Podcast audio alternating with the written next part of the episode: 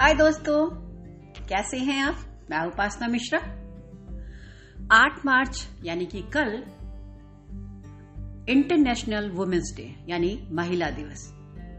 तो भाई, मैंने एक छोटा सा आर्टिकल लिखा है जो हम महिलाओं के लिए है। जिसका टाइटल है, गर्व से कहो, हम शक्तिशाली व्यक्तित्व वाली महिलाएँ हैं। तो पहले तो आप सभी को महिला दिवस की ढेर सारी शुभकामनाएँ। जो अपने अपने किरदार को बहुत ही बेहतरीन तरीके से अपने अपने घरों में निभा रही है। कोई कमी नहीं कर रही। नारी को आश्वासन देकर के पहले तो बहुत बेवकूफ़ बनाया गया, पर अब नारी समझने लगी। उसको मालूम है कि उसके लिए क्या चीज़ सही है और क्या अनुचित है। माना पुरुषों ने स्त्रियों को उनके अस्तित्व को स्वीकार करने में थोड़ा वक्त लगाया। हालाँकि अब स्वीकार कर लिया। जब से इस सृष्टि की संरचना की गई, स्त्री और पुरुष दोनों को भगवान ने बनाया। हालाँकि पुरुषों ने अपने अस्तित्व को तो स्वीकारा, पर स्त्री के अस्तित्व को हमेशा नकारा है। आज भी जब ये बात होती है कि 8 मार्च को महिला दिवस क्यों मनाया जाए, पुरुष ये कहते हैं, क्या ज़रूरत है मनाने की? भाई आप मत मनाइए, हम मना लेते हैं।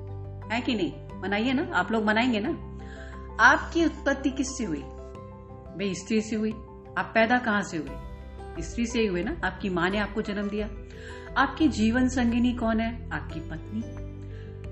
आपको प्यार करने वाली आपकी बेटी। आपको प्रेम से हाथों में प्रेम के धागे बांधने वाली कौन? आपकी बहन। वो भी स्त्री है। कॉलेज में पढ़ने वाली लड़की मित्र भी आपके होंगे। तो स्त्रियाँ ही है ना।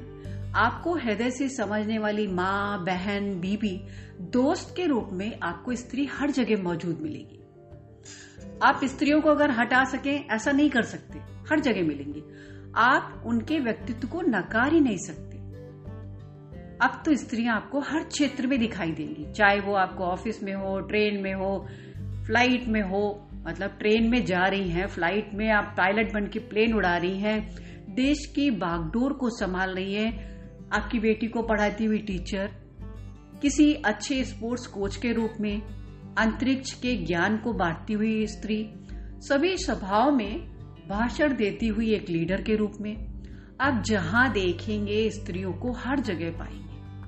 स्त्री एक शब्द नहीं है, एक संपूर्ण व्यक्तित्व है, जिसे पूरी दुनिया स्वीकार कर चुकी है। हालाँकि पहले लोगों का ऐसा मानना था कि स्त्रियों का कार्य और दायरा बहुत ही सीमित है। उन्हें घर में रहना चाहिए, बच्चे पैदा करना चाहिए, बच्चों को पालना चाहिए, रोटी गोल बनानी चाहिए, परिवार की देखभाल करनी चाहिए, यही उनका व्यक्तित्व है, यही उनका रोल है। लेकिन स्त्रियों ने अपने आप को भी चुनौती दी चुनौती दी और अपने उस चुनौती को देने के बाद उस, अपने आप को प्रूव करके दिखाया कि वो क्या क्या कर सकती है।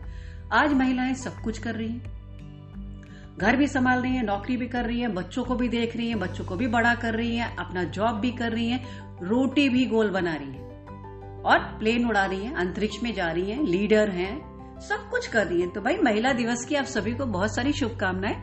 आप सब लोग कैसे मना रहे हैं महिला दिवस, बताइएगा ज़रूर। और मुझे प्यार से, धैर्यतापूर्वक सुनने के लिए आपका बहुत बहुत धन्यवाद।